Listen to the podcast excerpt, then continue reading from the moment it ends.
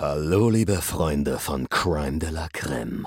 Hier ist Denver aus Haus des Geldes und ich wünsche euch ganz viel Spaß mit dieser geilen Folge. Also ciao, bis dann. Y hasta luego, muchachos.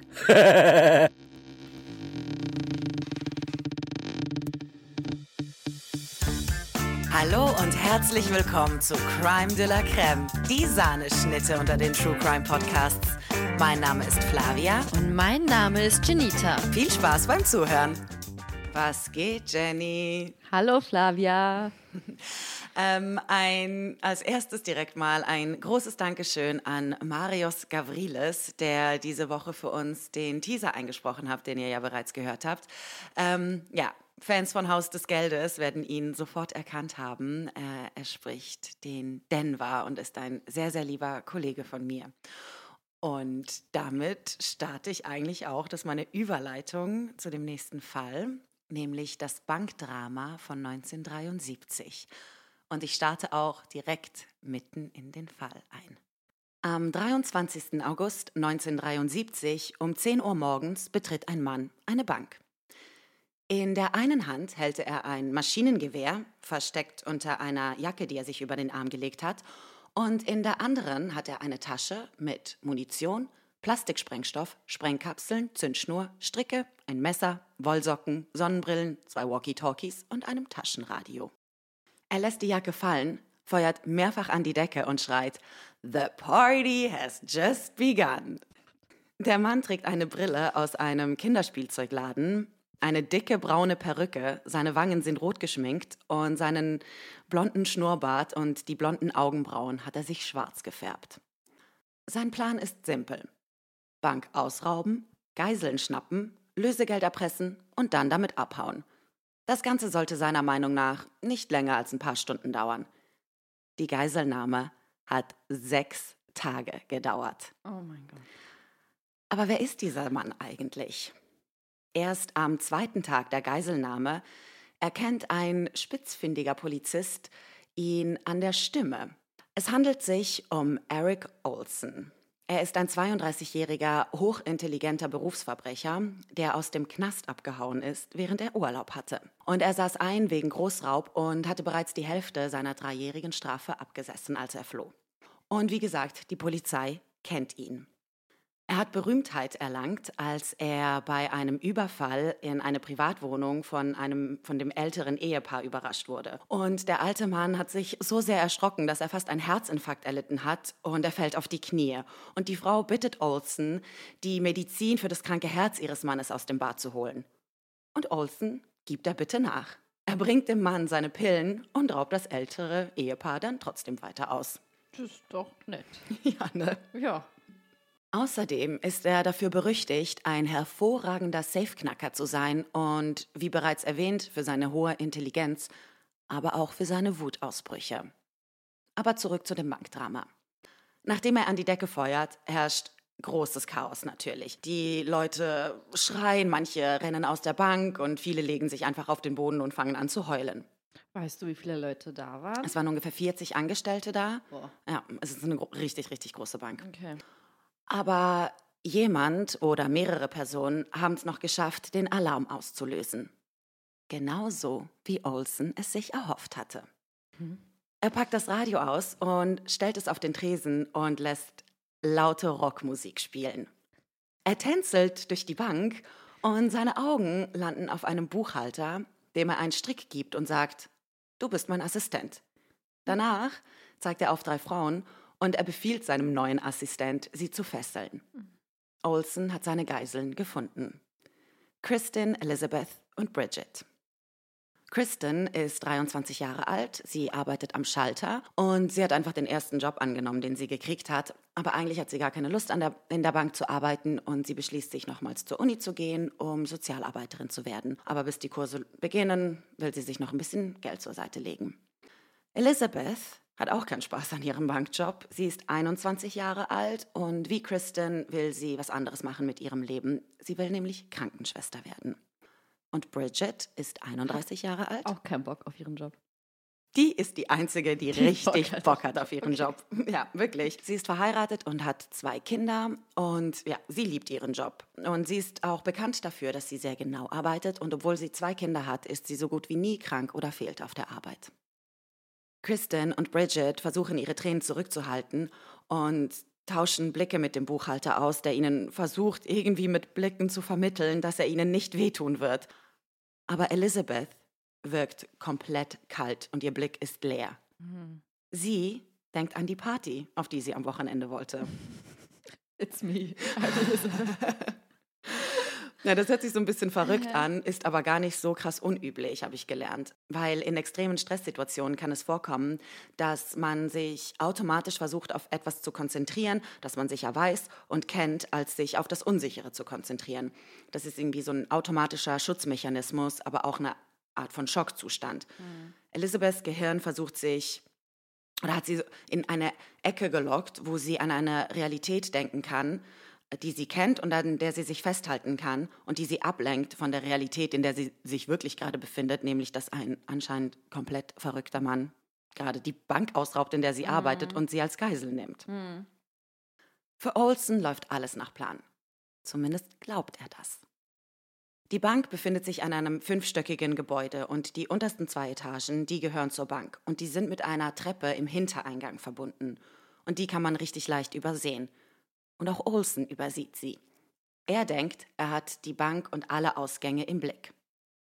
Ein Polizist namens Rylander, der gerade Streife in der Nähe der Bank fährt, kriegt Wind von dem Alarm in der Bank und fährt natürlich sofort dahin. Und erst ist er sich nicht so richtig sicher, ob der Alarm vielleicht versehentlich ausgelöst wurde. Aber als er ankommt, begrüßt ihn ein bewaffneter Olsen, der sein Maschinengewehr auf ihn richtet. Olsen will wissen, ob Rylander ein hochrangiger Polizist ist. Und er verneint, weil er fährt ja nur Streife. Er sagt aber, dass er ihm einen besorgen kann. Und Olsen ist zufrieden mit dieser Nachricht und lässt Rylander dann gehen. Und der nimmt den Hintereingang und schleicht sich in den zweiten Stock hoch, um Verstärkung zu holen. Aber oben angekommen merkt er, dass da schon bereits Polizisten sind, die halt auch von dem Alarm irgendwie mitge die den mitgekriegt haben. Und er warnt seine Kollegen, ruhig zu bleiben und dass Olsen schwer bewaffnet ist. Und Rylander hat halt Angst, dass er, er hat Angst vor einer Kurzschlussreaktion, falls Olsen sich in die Ecke gedrängt fühlt. Aber ein anderer Polizist will nicht auf ihn hören und schleicht sich nach unten. Und Olsen kriegt von dem alles nichts mit. Und der Polizist kommt immer näher, bereit, dem Ganzen ein Ende zu setzen. Der Held. Doch bevor er irgendwas tun kann, sieht Bridget ihn und schreit, nicht schießen! Nein! Was? Warum macht Bridget das? Ja, das haben sich Olsen dreht sich um, schießt und trifft den Polizisten an der Hand. Und der Rylander rennt dann wieder zurück nach oben in den zweiten Stock. Und jetzt hat er natürlich damit nicht nur die Treppe und den Hintereingang und somit den zweiten Stock verraten, er hat auch jede Chance genommen auf einen Überraschungsangriff. Danke, Bridget auch. Bridget in ihrem Kopf aber wollte einfach nur für Stabilität sorgen, denn das bedeutet Überleben. Und auch das ist kein unübliches Verhalten bei Geiselnahmen, weil jede Bedrohung von außen bedeutet eine Unsicherheit. Und diese Unsicherheit könnte ihn das Leben kosten. Bridget sagte später in einem Interview, wir sahen zwei Gefahren in die Augen und eine war alles, was wir ertragen konnten. Zur Mittagszeit, also ungefähr zwei Stunden nachdem Olsen das erste Mal einen Fuß in die Bank gesetzt hat, geht Rylander wieder nach unten in den ersten Stock und gibt Olsen Bescheid, dass nun ein hochrangiger Polizist auf dem Weg sei, der mit ihm sprechen kann und mit dem er verhandeln kann. Und Olsen ist zufrieden, packt einen Stuhl und befiehlt Rylander, sich zu setzen. Er guckt ihn an und sagt, sing. Ja, so hat wahrscheinlich Rylander auch irgendwie reagiert, aber Olsen wiederholt, sing. Also fängt Rylander an, Lonesome Cowboy von Elvis Presley zu singen. Nachdem er das letzte Wort gesungen hat, springt Olsen auf und befiehlt ihm, alle Leute, außer natürlich die drei Geiseln, zusammenzuscharen und in Gruppen von zwei und drei Leuten nach draußen zu bringen. Und das macht Rylander natürlich auch. Und als er fertig ist, geht er wieder rein. Olsen bedankt sich und sagt ihm aber, dass er wieder nach oben gehen soll und da warten soll, falls noch irgendwelche Anweisungen von ihm kämen. Höflich ist er ja. Höflich ne? ist er, kann man nicht sagen. Ja. Manieren hat der Junge. Ähm, ein hochrangiger Polizist kommt dann auch, ein Polizist namens Thorander, und er ist bereit zu verhandeln. Und Olsen hat crazy Forderungen. Er will 750.000 Dollar, was heutzutage ungefähr 4,2 Millionen wären, zwei Pistolen, ein schnelles, vollgetanktes Fluchtauto, kugelsichere Westen und Helme für ihn und die Geiseln, die ihn begleiten sollen auf seinem kleinen Roadtrip und die er dann irgendwo absetzen will. Und jetzt kommt die beste Forderung. Er will, dass die Polizei ihm seinen Kumpel aus dem Gefängnis bringt, aus dem er auch ausgebrochen ist. Ein Mann namens Clark. Thorander schreibt sich alles auf und verlässt die Bank wieder, weil er selber dann doch irgendwie nicht die Autorität besitzt, das zu bestimmen. Diese Autorität besitzt der Justizminister. Und Olsons Forderungen werden nachgegeben. Alles wird besorgt. Okay, warte, kannst du noch mal bitte sagen, genau was? Mhm. Was er will. Genau, Also. und das hat er alles dann auch bekommen. 750.000 Dollar, also ungefähr 4,2 Millionen. Krass, der Wechselkurs so hart? Das war 1973, ne? Ah, okay. Zwei Pistolen, ein schnelles, vollgetanktes Fluchtauto, kugelsichere Westen und Helme für ihn und die Geiseln, die ihn begleiten sollen und ähm, Clark, sein Kumpel, sein Buddy Okay. aus dem Knast. Ich meine, das dauert natürlich, bis sowas, ähm, bis man sowas besorgt, aber sie sagen, okay, das können wir machen. Außer eine Sache. Die Geiseln werden nicht die Bank verlassen. Hm. Und Olsen hat aber fest damit gerechnet, dass er die Geiseln als Pfand mitnehmen kann. So. Also stecken die Verhandlungen in einer Sackgasse. Und der Justizminister und die Polizei ziehen sich also zurück, um sich zu beraten. Und Olsen wird langsam nervös. Was dauert so lange? Bis auf einmal mehrere Taschen die Treppe vom zweiten Stock runterfallen. Darin befindet sich die Hälfte der verlangten Summe. Und Olsen traut der Polizei aber nicht so richtig und er kontrolliert das Geld. Und er stellt auch tatsächlich fest, dass dieses Geld mit frischen, aufeinanderfolgenden Seriennummer geprägt ist, sodass man es ohne Probleme zurückverfolgen kann. Ja, die Polizei hat halt die Intelligenz von Olsen unterschätzt und der ist jetzt außer sich vor Wut. Und die Polizei versucht ihn zu beruhigen und verspricht ihm, dass sie ihm bereits benutztes Geld besorgen, aber das würde halt ein paar Stunden dauern. Und irgendwann beruhigt Olsen sich und er ist bereit, auf das Geld zu warten. Er richtet seine Aufmerksamkeit zu den Geiseln. Und er gibt ihnen ein Telefon. Darf ich nochmal fragen, jetzt sind alle anderen Leute draußen, nur die Geiseln nicht, richtig? Mhm, Okay. genau. Er gibt ihnen ein Telefon und sagt, sie dürfen ihre Familien anrufen. Und die Frauen sind erst so ein bisschen misstrauisch, aber logischerweise nehmen sie das Angebot an. Und Bridget kann aber ihren Mann nicht erreichen. Sie erreicht nur die Nanny und sagt, dass sie heute ein bisschen später von der Arbeit nach Hause kommen werde und lässt ihrem Mann noch Anweisungen für das Abendessen da. Mhm. Und als sie dann aber auflegt, bricht der ganze Stress und die Anspannung über ihr zusammen und sie fängt mega an zu weinen. Nein. Und Olsen läuft zu ihr rüber, tröstet sie, wischt ihr die Tränen weg und sagt, gib nicht auf. Versuch es später einfach nochmal. Gott, auf. Hör auf, das mag ich den Typen noch. Die Story ist so absurd, ey. Ja, die Story wurde auch verfilmt, aber das kann ich ja später sonst nochmal, weil ich dachte mir bei der Recherche, irgendjemand muss diese Story verfilmen. Toll. Draußen vor der Bank herrscht natürlich komplettes Chaos und Schaulustige wie auch Medien belagern die Bank.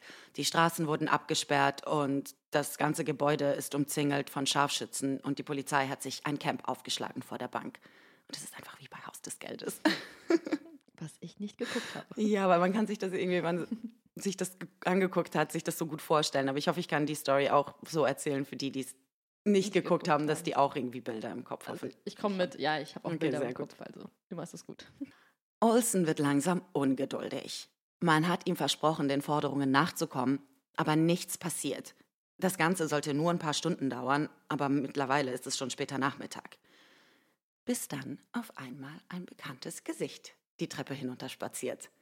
Der 26-jährige Clark wurde tatsächlich wusste es. aus seiner Gefängniszelle geholt und in die Bank gebracht. Geil. Also nicht geil. nicht geil. Das ist richtig schlimm. Er hat eine gewalttätige Vergangenheit und ist ein regelmäßiger Gast im Gefängnis. Ein Jahr ist er frei, dann sitzt er wieder ein Jahr ein und so weiter und so fort. Und vergiss nicht, die Polizei hat immer noch keine Ahnung, wer Olsen eigentlich ist. Ne? Und ein komplett verwirrter Clark läuft jetzt also diese Treppe hinunter und fragt so, was geht hier ab? Und dann guckt er Olsen an, dieses maskierte Gesicht, und es dauert eine Sekunde, bis er checkt, was abgeht. Und es sagt dann, ah, Bruder! du bist es. Und Clark übernimmt von da an die meisten Verhandlungen mit der Polizei. Und der Zustand für die Geiseln verbessert sich extrem, weil sie werden jetzt von ihren Fesseln befreit und sie wissen nicht so genau, ob es so ist, weil Clark das so will oder einfach, weil sie nun zu zweit sind und weil vier Augen aufmerksamer sind als zwei. Ja, besserer Überblick. Richtig. Kristen sagt dann später in einem Interview, dass nachdem Clark aufgetaucht ist, sie ihn als den Anführer angesehen hat.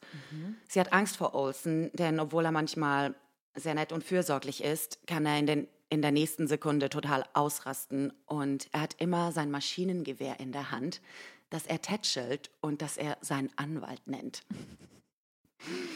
Ist wahrscheinlich so ein unberechenbarer Typ, ne? Ja, also er ist auch bekannt ja, für seine Wutausbrüche. Wutausbrüche und dass seine Laune Ja. von einer Sekunde auf die nächste umschlagen kann. Und Clark hingegen wirkt viel ruhiger und netter und er verspricht ihr, dass ihr nichts passieren werde. Und Kristin versucht, so eine Bindung mit ihm aufzubauen. Eine ziemlich clevere Taktik, wie ich finde, die sie nutzt, weil sie glaubt, dass falls Olsen jemanden verletzen sollte, dann werde Clark schon dafür sorgen, dass es nicht sie ist. Okay. Clark ist zuständig für die Kontrollgänge im ersten Stock. Und dabei entdeckt er eine kleine Überraschung. Er findet den 25-jährigen Sven, der auch in der Bank arbeitet und der sich in einer Lagerhalle versteckt hat und danach nicht mehr rausgekommen ist. Nein. Was? Und Clark und Olsen sind mega überrascht, als sie ihn finden und sagen, wir brauchen keine Helden hier. Und sie sind überhaupt nicht happy, aber sie wollen ihn irgendwie auch nicht gehen lassen. Und weil sie dann halt einfach keine andere Möglichkeit sehen, sagen sie ihm, na gut, dann komm und trink einen Drink mit uns. Was? Okay. Es wird abends und mittlerweile sind sie zu sechst in der Bank. Und sie brauchen einen Raum, wo sie schlafen können. Ein Raum, der nur ein Ein- und Ausgang hat. Also beschließen sie sich, in den Tresorraum einzuziehen. Und obwohl der Tresorraum eigentlich ziemlich groß ist und ähm, eine Lüftung besitzt, wird es doch ziemlich eng da drin, weil der ist halt vollgestopft mit so Bankschließfächern. Und besonders Elizabeth fällt es schwer darin klarzukommen, weil sie unter Klaustrophobie leidet. Also kommt Olsen auf eine geniale Idee. Er bindet ihr einen fast zehn Meter langen Strick um den Hals, als wäre sie ein Hund. Und damit darf sie da draußen im ersten Stock spazieren gehen. Was? Ja, Mann.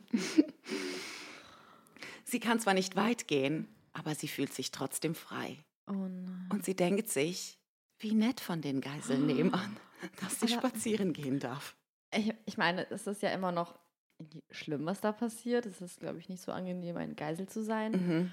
Aber ich habe wirklich das Gefühl, dass diese zwei Typen trotzdem irgendwie, ich will jetzt nicht sagen nett sind, aber ich könnte mir eine schlimmere Geiselnahme vorstellen. Ja, ja. Vielleicht kriege ich jetzt einen Shitstorm deswegen, ich weiß es nicht. Nee. Aber ich, also, weißt du, was ich meine? Nee, Jetzt sitzt voll. da einer und hat, hat äh, Klaustrophobie und dann hätte man ja auch sagen können, weißt du was, ist mir sowas von egal, du bleibst jetzt hier sitzen, weil ich habe dich im Überblick. Richtig. Aber er lässt sie. halt, ja, bisschen weit rauslaufen. Ja, sehr interessant, dass du das sagst. Mhm. Äh, warum? okay. Einige Stunden sind ja jetzt bereits vergangen und Kristen und Bridget müssen dringend aufs Klo. Und Olsen erlaubt ihnen das auch, und zwar auch ohne Strick um den Hals. Aber er beobachtet sie ganz genau mit seinem Maschinengewehr in der Hand. Aber es gibt eine Stelle, da verliert er sie aus den Augen. Und genau da verstecken sich zwei Polizisten. Und Bridget, du guckst so verwirrt. Naja, im ersten Stock, die Wenn sind jetzt Bridget jetzt wieder anfängt zu schreien, dann Ja. verlasse ich diesen Raum. Ja, Bridget checkt, dass das ihre Chance ist zu fliehen und sie denkt an ihre Kinder und an den Mann und sie müsste einfach nur den Polizisten in die Arme rennen. Aber sie tut es nicht. Aus Angst, was mit den anderen Geiseln passieren würde. Auch Kristin flieht nicht. Mhm.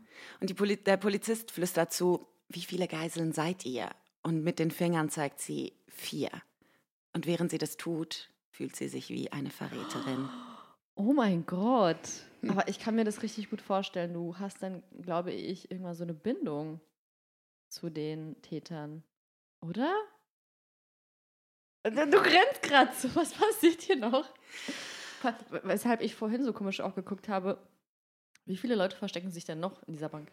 Ja, das ist ein bisschen random, ne? ja. War nur er, war nur Okay. Sven. Na, und die zwei Polizisten jetzt. Na, die waren ja im obersten Stock. Ach so, genau. Aber du musst ja überlegen, sie sind ja jetzt in den Tresorraum. Also Mhm. können die Polizisten sich im, Ach so, auf, können die im, rein. im ersten so, Stock können sie okay. sich jetzt bewegen, weil die Mhm. Geiseln und die Geiselnehmer sind im Tresorraum. Okay, verstanden. Und dahin kehren sie jetzt auch zurück. Und alle legen sich hin und versuchen zu schlafen. Nur Olsen ist unruhig. Er sagt Elizabeth, dass er einen ganz speziellen Job für sie hat. Er hat vor der Tür, hat er sowas wie eine, ja nicht wie eine Falle, ich kann das irgendwie schlecht erklären, aber hat irgendwie sowas aus, aufgestellt, dass wenn du die Tür öffnest, eine Flasche, Flasche runterfällt und natürlich dann alle alarmieren würde. Und daneben muss sich Kristen hinlegen und um sie herum packt er lauter Sprengstoff hin, dass wenn die Polizei reinkommen sollte, dass er dann sagt so, yo, ein Schritt weiter und Oh. ich blas die Alte in die Luft. Ups. Mhm. War Elizabeth nicht diejenige, die mit Clark geflirtet hat? Also nicht geflirtet. Das war hat. Kristen. Ah, okay. Olsen kann nicht schlafen. Er muss mit jemandem direkt sprechen, der mehr Autorität besitzt. Und wie er das hinkriegt, weiß ich nicht. Aber er schafft es, die Nummer vom Premierminister herauszukriegen. Und der ist natürlich geschockt, als Olsen mitten in der Nacht anruft. Und Olsen macht ihm klar zu verstehen, die Geiseln verlassen mit ihm die Bank oder sie verlassen sie gar nicht. Aber er hat ein Angebot für ihn. Die Geiseln werden freigelassen, aber dafür soll der Premierminister ihren Platz einnehmen. Und noch bevor dieser Zeit hat, über das Angebot nachzudenken, packt Olsen Elizabeth und hält ihr das Telefon hin und fängt an, sie zu würgen. Und er droht dem Premierminister, dass er sie umbringt, während der auf der anderen Leitung zuhört. Und er hat 60 Sekunden Zeit, den Forderungen zuzustimmen. Er beginnt mit dem Countdown. 60, 59, 58. Der Premierminister sagt nichts. Er weiß einfach überhaupt nicht, was er machen soll und er kann dieser Forderung auch einfach nicht nachgeben. Elizabeths Fingerspitzen werden langsam taub und ihr Gesicht verliert die Farbe. 17, 16, 15. Und dann knackst es in der Leitung. Äh? Olsen hat aufgelegt. Olsen ist zwar ein Berufsverbrecher und raubt Leute aus und ist sicher auch schon gewalttätig geworden, aber eine unschuldige junge Frau mit seinen Händen umzubringen, das kriegt er nicht hin. Schafft er nicht. Kriegt er nicht hin. Elizabeth Also- ringt, Super. ja, sie ringt nach, nach Luft und sie kann kaum schlucken und ist komplett unter Schock und sie liegt mega lange wach und kann natürlich nicht schlafen, aber irgendwann fallen ihr dann doch die Augen zu. Hat er sich bei ihr entschuldigt? Das könnte ich mir vorstellen, irgendwie bei dem Typen. Ja, ne? Das Ja. weiß ich nicht. Aber seine Art von Entschuldigung. Er hat ihr, sie ist mitten in der Nacht, ist sie aufgewacht, weil sie mega zittert und friert. Ich meine, in so einem Tresorraum wird es nicht mega geil warm sein. Und er geht zu ihr rüber und legt ihr ganz behutsam seine Jacke über die Schulter. Und sie wickelt sich darin ein und denkt sich, wie dankbar sie sein kann für so einen netten Kidnapper. Was? oh Gott. Ja. Der zweite Tag startet genauso chaotisch wie der erste Tag. Olsens Identität ist zu dem Zeitpunkt immer noch unklar, aber die Polizei denkt, sie wissen, wer der Räuber ist. Sie glauben, dass es ein bekannter Bankräuber ist, der auch aus dem Gefängnis ausgebrochen ist. Und deswegen haben sie dessen Bruder einfliegen lassen, um den Räuber zur Vernunft zu bringen. Und Clark und Olsen sind einfach nur mega verwirrt, so wer ist dieser Typ? Was will der von uns? Und irgendwann checken dann alle Beteiligten, okay, das war ein kompletter Griff ins Klo und der Mann zieht wieder ab. Aber der Bankräuber, der bis nach Hawaii geflohen ist, der kriegt Wind von der ganzen Sache und ist mega beleidigt, dass man ihn verwechselt hat. Und er ruft die Polizei an, um zu sagen, dass, dass er das nicht ist und dass er niemals Geisel nehmen würde. Was natürlich überhaupt keine gute Idee war, weil kurz darauf konnte man ihn festnehmen, weil sie seinen Aufenthaltsort Oh mein rausfinden Gott. konnten. Aber krass, wie viel Stolz du haben musst, dass du in so einem Moment nicht an das denkst, sondern, äh, sorry, ich mach sowas nicht, okay? Oder? Ich, hab das, ich fand das so lustig. Ich dachte mir einfach, das kannst du nicht erfinden, die Scheiße. Ich kann ich mir ungefähr vorstellen, wie Haus des Geldes abläuft. Oh, guck's dir an. Okay. Olsen und die Polizei gehen einen Deal ein. Sie wollen Essen, De Decken und Bier und dafür darf ein Arzt die Geiseln untersuchen. Und Richtige Party dort. Ja, genau das ist, was der Arzt auch das Gefühl hatte. Er meinte, es wirkt so, als wären sechs Freunde in diesem Tresorraum. Krass. Alle Geiseln sind mega happy, allen geht es gut. Und die Geiseln sind sich sicher, dass ihre Kidnapper ihnen nichts tun werden. Und sie verlangen, dass sie mit ihnen die Bank verlassen dürfen. Also diese letzte Forderung sozusagen, Mhm. dass, die, dass sie mit ihnen gehen dürfen, weil sie sind sich ganz sicher, dass sobald sie in Sicherheit sind, die Geiselnehmer sie freilassen würden und dass Hauptsache, die machen sich aus dem Staub und die Richtig. Polizei kriegt die nicht und okay. Richtig. Und sie verstehen einfach nicht, warum die Polizei nicht endlich der Forderung nachgibt. So. Die Situation im Tresorraum verbessert sich, weil sie jetzt Decken, Bier und Essen haben. Aber Olsen schiebt Panik, weil er hat das Gefühl, dass er die Oberhand verloren hat nach dem Gespräch mit dem Premierminister. Und die Geiseln sind ja schließlich nichts wert, wenn er nicht bereit ist, sie auch wirklich zu verletzen. Also fällt er einen dramatischen Entschluss. Oh no. Er schnappt sich Sven und erklärt ihm ganz ruhig, dass er ihm leider ins Bein schießen muss, um klarzumachen, dass er gefährlich ist. Sven versteht die Situation, lehnt aber höflich ab. Nein. Und Kristen kriegt diese Konversation mit und sie sieht halt auch ein, dass sie viel schneller hier rauskommen würden, wenn Sven einfach mitspielt. Und sie findet, sie findet, er soll Was sich fürs Team, Sven? Richtig. Sie findet, er soll sich doch nicht so anstellen, es sei doch nur das Bein und außerdem könne Olsen ja einfach neben den Knochen schießen. Was Ah. ist schon dabei? Oh mein Gott. Und Sven versteht und lenkt ein. Nein. Und er denkt sich, wie nett, dass Olsen nur auf sein Bein schießt und ihn nicht umbringt. Ey, das ist psychologisch gesehen, glaube ich, richtig heftig, was da passiert ist. Mhm. Sie machen aus, dass Olsen ihm ein Zeichen gibt, bevor er schießt. Und auch das findet Sven außerordentlich empathisch. Juristisch gesehen. Ist es? Ja, ich weiß, was du meinst. Keine Körperverletzung. Ich glaube schon. Ich glaube, damit kommst du vor Gericht nicht durch. Nein, aber wenn du einwilligst? Ja, okay. Aber weil du die Situation, es ist ja trotzdem ein Machtverhältnis da. Lass mich mal weiter erzählen, Okay. weil wir kommen gleich auf eine Situation, die nicht ähnlich ist, aber Okay. also wie gesagt, sie machen ein Zeichen aus und dieses Zeichen kommt aber nie, weil Olsen es einfach nicht übers Herz bringt. No. Die Zeit vergeht und vergeht, aber nichts passiert. Und Kristen. Und Sven so, hä, mach doch mal jetzt. ja. Und er, ich kann es nicht, ich kann es nicht. Okay, ich kann es nicht. Kristen hat die Schnauze voll. Und sie ruft jetzt selber den Premierminister an.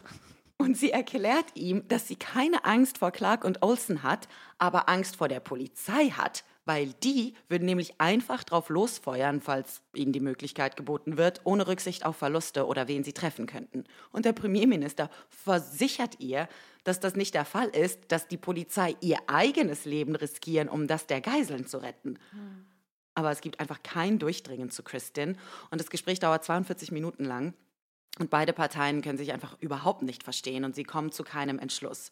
Und wie gesagt, Kristin ist 23 Jahre alt und sie nennt den Premierminister beim Vornamen und sie gibt ihm so Spitznamen, nennt ihn Schätzchen und Darling.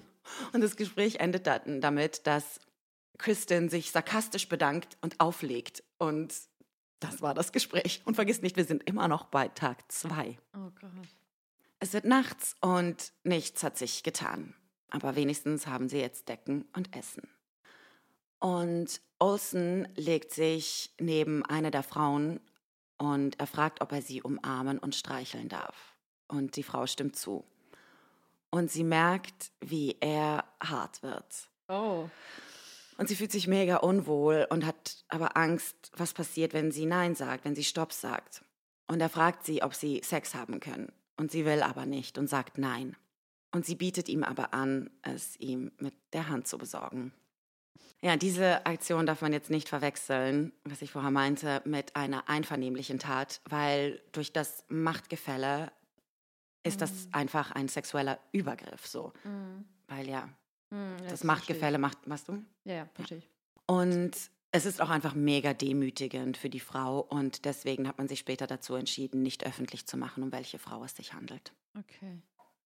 Der dritte Tag beginnt mit Schüssen von der Polizei. Doch keine Reaktion aus dem Tresorraum. Und ein Polizist sieht darin jetzt seine Chance. Er packt ein langes Stück Holz und schleicht zu dem Tresorraum. Und die Tür zu dem Tresorraum ist leicht angelehnt. Und er schleicht sich näher und mit dem Stock schließt er dann die Tür zu und die sechs sind in dem Tresorraum gefangen. Und sie checken sofort, was abgeht und Olsen flippt, flippt richtig aus. Und er fängt an, Schließfächer vor die Tür zu schieben, um den Eingang zu blockieren. Das aber bringt mehrere Probleme mit sich. Erstens, es wird noch enger in diesem Raum und zweitens stehen diese Schließfächer jetzt vor dem Lichtschalter, also sie kommen nicht mehr an den Lichtschalter ran. Das heißt, es ist immer Licht. Tag und Nacht dieses hässliche Neonröhrenlicht. Mhm. Die Polizei kann von draußen auch hören, wie Olsen komplett ausrastet. Und die Polizei plant jetzt ihr Endgame. Mhm. Tränengas. Und das ist Olsens größte Angst, weil er denkt, dass er dadurch für immer Gehirnschäden erleiden wird und geistig behindert werden könnte. Woher er diese Idee hat, keine Ahnung, weil Tränengas zwar kann zwar in kleinen Räumen tödlich sein, aber vorher wirst du ohnmächtig und von bleibenden Schäden hat noch nie irgendwie jemand was gehört, aber er ist sich sicher. Vielleicht, weil es 1973 passiert ist und man dann noch nicht so viel darüber wusste. Ich weiß jetzt nicht, seit wann es Tränengas gibt, aber. Ich glaube auch ein bisschen, dass Olsen ist wirklich ein intelligenter Mann und das weiß er auch. Und er hat einfach wahnsinnig Angst davor. Das ist einfach seine größte Angst, dass, ähm, ja, er danach. Mhm. Und Olsen verspricht aber, dass weder er noch seine Geiseln darunter leiden werden müssen und er werde es nicht zulassen, dass sie hirngeschädigt hier rauslaufen müssen. Vorher würde er sich und alle anderen umbringen, weil sie ihm dafür viel zu her am Herzen liegen. Und Sven denkt sich, wie dankbar er ist, dass Olsen sich so sehr um sie kümmert und sich um sie sorgt. So ein guter Freund. Die Stunden vergehen. Olsen ruft die Polizei an und verlangt mehr Nachschub an Essen und so weiter. Und er muss zwar zugeben, dass er überhaupt nicht weiß, wie sie das Essen in den Tresorraum dann bringen sollen, weil der Eingang ist ja jetzt versperrt. Und die Polizei verweigert aber auch diese Forderung das allererste Mal. Und die Stimmung im Tresorraum sinkt mit jeder Stunde. Sie haben Hunger, sie haben Durst und sie können auch nicht mehr aufs Klo und müssen Abfalleimer benutzen. Aber die Polizei gibt nicht nach. Ihr Plan ist es, die Geiselnehmer zu schwächen, körperlich, aber auch mental und hoffen, dass sie sich dann ergeben. Und sie warten und warten und warten. Im Tresorraum schlagen sie sich die Zeit tot mit Spielchen und sie geben sich gegenseitig Aufgaben, die sie erledigen müssen, damit sie nicht den Verstand verlieren da drin. Hm. Und dann, an Tag 4, fängt der ganze Tresorraum auf einmal zu zittern an. Und der Showdown beginnt. Ein Showdown, der mit viel Warten verbunden ist. Die Polizei fängt jetzt an, Löcher in die Decke des Tresorraums zu bohren. Und Olsen beginnt daraufhin, Sprengstoff in die Lüftungskanäle zu packen, die er explodieren lässt, um die Polizei zu verscheuchen, aber die geben nicht nach. Und so ein Loch baust du nicht mal ebenso schnell durch so einen Tresorraum. Und jedes Mal, wenn sie ein kleines Loch aufgebohrt haben, stopft es Olsen. Und er ist auch ziemlich gut darin, aber er merkt, dass er gegen die Zeit kämpft. Und die Polizei lässt Wasser über den Bohrer fließen, weil das erhitzt sich natürlich mega. Und das Wasser tröpfelt dann also auf den Boden von dem Tresorraum und Clark und Olsen und die Geiseln sind so durstig, dass sie das Bohrwasser vom Boden lecken. Oh mein Gott. Und jetzt fällt Olsen eine drastische Entscheidung. Er befiehlt den Geiseln, sich eine Schlinge um den Hals zu legen, die er an den obersten Schließfächer da bindet, drumherum bindet. Und er droht der Polizei ähm, in der Hoffnung, dass sie dann kein Tränengas benutzen werden. Und die Geiseln müssen fast die ganze Nacht dastehen und sie kämpfen gegen den Schlaf. Hm. Irgendwann erlaubt es Olsen ihnen dann, die Schlinge abzulegen und sich schlafen zu legen. Aber sie müssen die Schlinge in der Nähe haben, falls die Polizei es schaffen würde, den Tresor aufzubohren. Hat denn die Polizei weitergebohrt die ganze Zeit oder haben die auch irgendwann. Die Pause haben auch gemacht? manchmal Pause gemacht, okay. so gerade in der Nacht. Mhm. Mhm. Für eine kurze Zeit sieht es so aus, als würde Olsens Plan aufgehen. Das Bohren hört auf und es werden Sandwiches und Bier durch die kleinen Löcher gereicht. Und Olsen erlaubt ähm, den Geiseln auch die Brote zu essen, aber das Bier kippt er aus, weil das Bier wirkt schal auf ihn und die Deckel hat er das Gefühl, dass die nicht richtig aufgeschraubt sind und er fürchtet, dass man irgendwas ins Bier hineingekippt hat. Und dieses Mal ist es keine Paranoia, weil die Polizei hat tatsächlich Schlafmittel ins Bier getan. Also eigentlich ganz clever von ihm. Krass. Am Morgen dann von Tag 6 schafft es die Polizei dann endlich, ein genug großes Loch in den Tresorraum zu bohren. Und Olsen stopft es, als, und als, gerade als er fertig ist, wird das zweite Loch aufgebohrt. Und er schießt durch das Loch und trifft aber nur einen Sandsack. Und immer mehr Wasser fließt aber durch diese immer größer werdenden Löcher. Und das dritte Loch wird aufgebohrt und Olsen schießt wieder und trifft einen Polizisten an der Hand. Nur kurze Zeit darauf wird das vierte Loch aufgebohrt. Im Tresorraum stehen die Gefangenen nun mittlerweile in 13 Zentimeter hohem Wasser und die Leitungen wurden durchbohrt, sodass es nun komplett dunkel ist in diesem Tresorraum. Und jetzt ist die Polizei ready, ihr Tränengas einzusetzen. Das finde ich aber auch hart, wenn andere unschuldige Menschen da drin sind, trotzdem Tränengas einzusetzen. Weil Menschen, die eingewilligt haben, mitzugehen. Wie Ja. meinst du eingewilligt haben? Naja, am Anfang meinten die doch so, dass die mit dem Olsen mitgehen würden. Ja, aber sie haben ja nicht eingewilligt, in diesem Tresorraum zu sein. Ja, ja, genau, genau, genau. Und da hätte die Polizei ja schon sagen können, okay, die haben eingewilligt mitzugehen, dann lassen wir ihn jetzt erstmal raus mit den Geiseln, aber haben die ja verneint, finden es aber in Ordnung, Tränengas einzusetzen. Ich kann das schon verstehen. Ich meine, du kannst nicht. Was willst du sonst machen, ne? Du kannst nicht nachgeben, weil das würde einfach ein super schlechtes Zeichen setzen für alle anderen Menschen, die irgendwie das Gefühl haben, sie können irgendwo einbrechen und sich Geiseln schnappen. Deswegen kannst du die nicht gehen lassen mit den Geiseln. Du kannst die aber auch nicht erschießen. Und du willst natürlich aber auch nicht die Geiselnehmer und die Räuber entkommen lassen. Und Tränengas ist eigentlich Hm, ziemlich harmlos hm, ja. so gesehen. Olsen versucht, die Situation zu kontrollieren, aber logischerweise bricht komplette Panik aus und niemand hört mehr auf ihn und sie müssen husten und übergeben sich und sind in diesem stockdunklen Raum mit 13 Zentimeter hohem Wasser. Und Olsen merkt, es ist Zeit für ihn aufzugeben. Hm. Er räumt die Schließfächer, die er vor die Tür da ja gepackt hat, er räumt sie zur Seite und die Tür wird geöffnet. Und frische Luft strömt hinein und die Polizei, die schwer bewaffnet ist und Gasmasken trägt, bittet nun die Geiseln rauszukommen. Doch die weigern sich. Jetzt, wo sie wieder atmen können, stellen sie sich vor ihre Geiselnehmer und verlangen, dass diese als Erste raus dürfen, weil sie Angst haben, dass man Clark und Olsen erschießen würde. What? Ja, die Polizei kann auch einfach gar nicht glauben, was da abgeht. Ich glaube, ich wäre als Bulle, würde ich so ganz ehrlich, ich gehe jetzt Ja, ne? auf die Scheiße. Wieso habe ich das alles jetzt hier gemacht? Oder? Ja, aber sie- sie willigen dann halt ein, weil was willst du sonst machen, so, ne? Ja. Die Frauen umarmen und küssen Clark und Olsen und Sven schüttelt ihnen die Hand. Clark und Olsen verlassen den Tresorraum und das Spektakel ist zu Ende und beide werden festgenommen. Als Kristen auf einer so Ambulanztrage weggetragen wird, richtet sie sich noch auf und schreit Clark zu: Wir werden uns wiedersehen. Nein! Was? Ja, und sie sollte Recht behalten, nämlich vor Gericht. Die vier sollen als Zeugen aussagen, aber sie haben Nicht eigentlich wirklich. hauptsächlich positive Dinge über ihre Geiselnehmer zu berichten. Und trotzdem kriegt Olsen zehn Jahre für seine Taten und Clark, der sich vor Gericht selber verteidigt, wird von einer Jury freigesprochen und wird dann halt einfach zurück in den Knast gebracht, wo er den Rest seiner Strafe absitzen muss. Ich wollte gerade sagen, der, der wollte ja nicht mal irgendwas. Der hat ja gar nichts geplant. Der wurde da rausgeholt aus, aus, seinem Gef aus seiner Gefängniszelle und dann. Naja, man weiß jetzt natürlich nicht so richtig, ne? Haben die das vielleicht nicht vorher doch zusammen geplant und er hat nur so getan und es glaubt ihm eigentlich auch niemand, dass er nicht abgehauen wäre, wenn ihm die Möglichkeit geboten wäre, weil Clark ist auch schon aus dem Gefängnis ausgebrochen, wo ich mich auch gefragt habe, was ist da los? Wieso brechen die alle aus aus diesem Gefängnis? Aber du kannst ihn natürlich nicht wegen einer Eventualität verknacken, die Ja. nicht passiert ist. So. Der ist 25 Jahre alt gewesen. 26. 26, okay. Bridget, Kristen, Elizabeth und Sven werden nach der Freilassung aus dem Tresor in eine psychiatrische Anstalt gebracht, wo sie zehn Tage lang untersucht werden. Und sie alle zeigen Zeichen von posttraumatischen Belastungsstörungen, aber grundsätzlich geht es den Geiseln gut.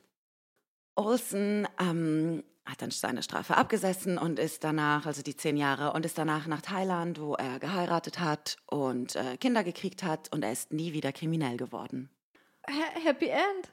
Und Clark, ähm, gut, mittlerweile ist er ein alter Mann, aber und er ist auch jetzt auf freiem Fuß, aber er hat den Rest seines Lebens dann immer wieder im Gefängnis verbracht, dann wieder war er wieder draußen, dann wieder im Gefängnis und so weiter und so fort. Das aber hat Kristen nicht davon abgehalten, später sogar eine Liebesbeziehung Nein. mit Clark. Oh mein Gott, was ist das denn? Ja, und auch Bridget hat Clark später im Gefängnis mal besucht. Das doch eher bizarre Verhalten der Geiseln hat auch für viel Gesprächsstoff gesorgt unter den Menschen in Stockholm, Schweden, wo sich dieser Fall zugetragen hat und wonach man das Stockholm-Syndrom benannt hat. Was? Ja, ich habe dich versucht, so ein bisschen zu verarschen und habe gehofft, dass du nicht checkst, dass ich nie erwähnt habe, wo sich das Ganze abgespielt hat. Ach, stimmt. Jetzt, okay. Ja, ich dachte, vielleicht kommst du selber irgendwann dann schon mal drauf. Ich dachte wegen Fall. Haus des Geldes, Amerika. Aber das spielt auch nicht in Amerika. Achso, okay. Ups. Ich habe es natürlich auch ein bisschen, ich habe die Namen so ein bisschen abgeändert, weil sonst wäre es offensichtlich gewesen, weil, Oh, jetzt, kommt, jetzt kommen die richtig komischen. okay. ja, weil Eric Olson heißt Jan-Erik Olsson, Clark heißt Clark Olofsson, Kristin, Kristin Ehnmark, Elizabeth, Elisabeth Oldgren, Bridget, Brigitta Lundblatt, Sven, Sven Sefström und Rylander heißt einfach Rylander und der Premierminister war Olof Palme. Krass. Und die Namen hast du dann selber so übernommen? Also so abgeändert? Ja. Voll ja, ich dachte, cool. wenn ich dir von Sven Sefström erzähle. Ich glaube, da hätte ich schon ein bisschen ja. Darüber nachgedacht. Aber ja, okay. Ja, lasst uns ja wissen, ähm, ihr könnt uns ja schreiben, ob ich euch verarschen, auch, auch, auch euch verarschen konnte mit meiner Story oder ob ihr es sofort gecheckt habt. Ähm, apropos, falls euch dieser Fall gefallen hat, dann würden wir uns mega freuen, wenn ihr uns auf Spotify folgt oder auf Apple Podcast und uns da eine gute Bewertung da lässt und folgt uns doch auch gerne auf Instagram unter Crime de la Creme Underline Podcast. Wir machen jeden Donnerstag ein True Crime Quiz, True Crime Quiz, ein True Crime Quiz in unseren Insta Stories. Ich habe noch so ein paar Infos über das Stockholm-Syndrom versucht mir rauszusuchen. Aber wenn ich ehrlich bin, es gibt da leider gar nicht so viel zu sagen, weil es wissenschaftlich kaum erforscht ist. Weil das Stockholm-Syndrom ist kein Syndrom im eigentlichen medizinischen Sinn. Das heißt, es wird nicht anerkannt als psychische Krankheit. Es ist vielmehr ein Phänomen, was ziemlich selten auftritt, muss man sagen. Und ja, und für alle, die jetzt eigentlich noch gar nicht wissen, was das Stockholm-Syndrom ist, also das beschreibt die Wahrnehmungsverzerrung der Opfer bei Geiselnahmen oder Entführungen, so dass sie Sympathie oder manchmal sogar Liebe für ihre Peiniger empfinden. Das ist sehr interessant, weil mein nächster Fall, da wird auch ein bisschen drüber gesprochen. Hm. Ja, die Voraussetzungen für das Stockholm-Syndrom ist, ähm, dass Opfer und Täter sich nicht kennen. Und ich habe natürlich dann Reaktionen schon angemerkt, dass das komplett verrückt ist. Und ich dachte am Anfang auch so, okay, die sind komplett verrückt. Aber je mehr ich mich mit dem Fall beschäftigt habe, desto mehr kann ich die nach, kann ich nachvollziehen irgendwie, was da abgeht. Weil du bist in so einer Abhängigkeit und du hast kompletten Kontrollverlust. Dein ganzes Leben, wortwörtlich, liegt also in den Händen von diesen Menschen. Und man kann es so ein bisschen vergleichen mit der Situation von einem Neugeborenen und der Mutter. Weil da ist ja auch die Mutter der Versorger und das Baby ist komplett abhängig und deswegen baust du so eine krasse Bindung da irgendwie auf. Und Ich kann mir auch vorstellen, wenn jemand dann in so einer Situation nett zu dir ist, dass du so Dankbarkeit, Dankbarkeit zeigst und Richtig. Äh, gar keine Wut oder Hass empfinden kannst. Ja, lustig ist, genau das hast du am Anfang nämlich auch erwähnt. Meintest du, das ist ja aber nett. Du meintest wirklich selber so, das ist ja aber richtig nett von denen und so. Und genau das ist es halt. Es werden dann so kleine Gesten, wie zum Beispiel, dass die Fesseln gelöst werden, wird dann als, als Akt der Gnade irgendwie angesehen. Und weil du denkst, so, ja gut, der hätte mich auch umbringen können oder vergewaltigen, verhungern lassen können und so weiter und so fort. Und dadurch Entwickelst du Sympathie einfach? entwickelst du Sympathie und Dankbarkeit und du willst auch, was ich auch schon während dem Fall so ein bisschen erzählt habe, ähm, Stabilität. Du versuchst die Situation irgendwie, du hast zwar überhaupt keine Kontrolle, aber irgendwie die Situation zu kontrollieren oder einfach, dass die stabil bleibt. Ja, und ich glaube auch, wenn du dich dann, ich sag mal in Anführungszeichen, gut verstehst mit dem Täter, dann also befindest du dich auf der sicheren Seite. Richtig. mir wird nichts passieren, die verstehen uns ja super. Was uns- ja auch genau. ein bisschen gemacht hat, ne? was Mhm. eigentlich komplett clever ist, was ich auch machen Eigentlich würde. schon, ja. Man denkt so, Ich bin Okay. die Coole, mich wird er nicht erschießen. Ja, oder auch so, ich gebe dir einen Vertrauensvorschuss, bitte missbrauch den nicht, ich vertraue dir, bitte Ja. vertrau du auch mir. Und es baut sich dann so, also sie vertrauen den Geiseln und umgekehrt vertrauen die ihren Geiselnehmern und sagen, okay, wir glauben euch, dass ihr uns freilasst. Und außerdem befindest du dich in dieser Situation jetzt sechs Tage in so einer Ausnahmesituation und die haben auch viel einfach nur gechillt und gewartet und wie gesagt Spielchen und so gespielt. Ja. Und die beiden sind ja auch nicht, die sind zwar Kriminelle, aber die sind nicht mega die Arschlöcher, wie wir sie sonst in unseren Fällen bis jetzt hatten. Vor allem waren die nicht alle auch ungefähr im selben Alter? Ich glaube, da versteht man sich auch noch mal Mhm. besser, als wenn da irgendwie so ein 60-jähriger Geiselnehmer gewesen wäre, mit dem du keine Gesprächsthemen hast. Ja. Olsen war der Älteste und der ist auch nur 32 Jahre Ja. alt. Voll. Ja. Eine Sache habe ich noch und zwar ist das Stockholm-Syndrom heilbar? Ja, ist es, aber wie gesagt, es ist keine richtige Krankheit, Krankheit sondern einfach so eine, eine Verhaltensanpassung nennt sich das. Aber mit therapeutischer Behandlung kannst du gewisse Situationen nochmals durchspielen und dann damit andere Emotionen verknüpfen. Also nicht, wie wir bereits erwähnt haben, Dankbarkeit, dass er mir nur ins Bein schießt, sondern warte mal, er hätte mich auch einfach freilassen können, aber er wollte mir ins Bei- Bein schießen. Und das muss man sich dann aber erstmal wieder im Richtig. War, ja. Und es gibt auch noch das Lima-Syndrom. Ähm, das ist das Umgekehrte, wenn Geiselnehmer Sympathie für ihre Geiseln haben. Und das ist natürlich etwas, was jeder Geisel, Geiselnehmer versuchen sollte zu vermeiden. Und es wurde benannt nach einer Entführung, die sich in Lima, die da stattgefunden hat, wo die Geiselnehmer ihre Geiseln freigelassen haben. Äh, Das ist die Hauptstadt von Peru. Oh, ups. Und ja, viele Geiselnehmer versuchen natürlich auch, weil die wissen das und sie ähm, verbinden dann den Geiseln die Augen und den Mund, dass sie nicht sprechen können und wie soll ich das erklären? Rotieren sozusagen, dass immer jemand anderes auf, äh, aufpasst auf die Geiseln und nie zu lange die eine Person, damit sie keine Verbindung aufbauen. Weil wichtig ist halt auch, die Geiseln, die hast du ja, die, die sind dein Druckmittel. Mhm. Und Kannst ja nicht umgekehrt machen. Am Ende werden sie zum Druckmittel gegen dich. Richtig, Ja. so ein bisschen, ja. Mhm. Und du musst in der Lage sein, den was anzutun, wenn es sein muss. So, wenn deine Ja. Forderungen, wenn man denen nicht nachgibt, dann hast du dein Druckmittel. Aber das Druckmittel ist natürlich nichts wert, Ja. wie Wenn man in diesem nicht- Fall gesehen hat. So, ne? Wer weiß, ob sie damit durchgekommen wären, wenn sie jemanden umgebracht hätten. Ja. Aber Happy End. Cool. Ein Fall mit Happy Oh End. Gott, ist das schön. Endlich mal. Uns auch gegenüber sitzen und auch mal lachen wieder. Ja, oder ich hatte echt das Gefühl, dass wir das brauchen nach den letzten Fällen. Auf jeden Fall. Das war wirklich eine sehr lustige Geschichte und obwohl du mich verarscht hast, bin ich nicht sauer auf dich. Ja, der Film, also es wurde auch verfilmt, die Story, weil wie gesagt, bei der Recherche dachte ich mir, das muss man verfilmen, diese Story. Ähm, Ethan Hawke ist in der Hauptrolle als Olsen. Wen hatten Und wir nochmal gespielt alles? Den Namen? Der kommt mir bekannt ja, ach, weiß ich jetzt auch nicht, okay, Aber ja, ähm, den gibt es auf Amazon für 99 Cent, kann man ihn ausleihen. Wie heißt der Film? Äh, Stockholm heißt der, Geliebte Geisel. Ach, krass. Ja. Okay. Cool, vielleicht gucke ich mir den mal an. Ja, mach mal. Cool. Wir haben noch, ähm, ich würde sagen, eine kleine Überraschung. Ist es eine Überraschung? Wir haben uns auf jeden Fall etwas überlegt. Ähm, wir möchten gerne eine Rubrik mit noch einbauen und wir hatten einfach mal überlegt, dass wir Folgendes machen. Doku-Lästern mit Jenny und Flavia. So, wie ihr unschwer erkennen könnt, wird es sich darum handeln, dass wir über Dokus lästern. Also wir haben uns das äh, folgendermaßen vorgestellt. Wir alle schauen uns ja sehr, sehr gerne True Crime Dokus an und Flavia und ich quatschen auch immer über diese Dokus.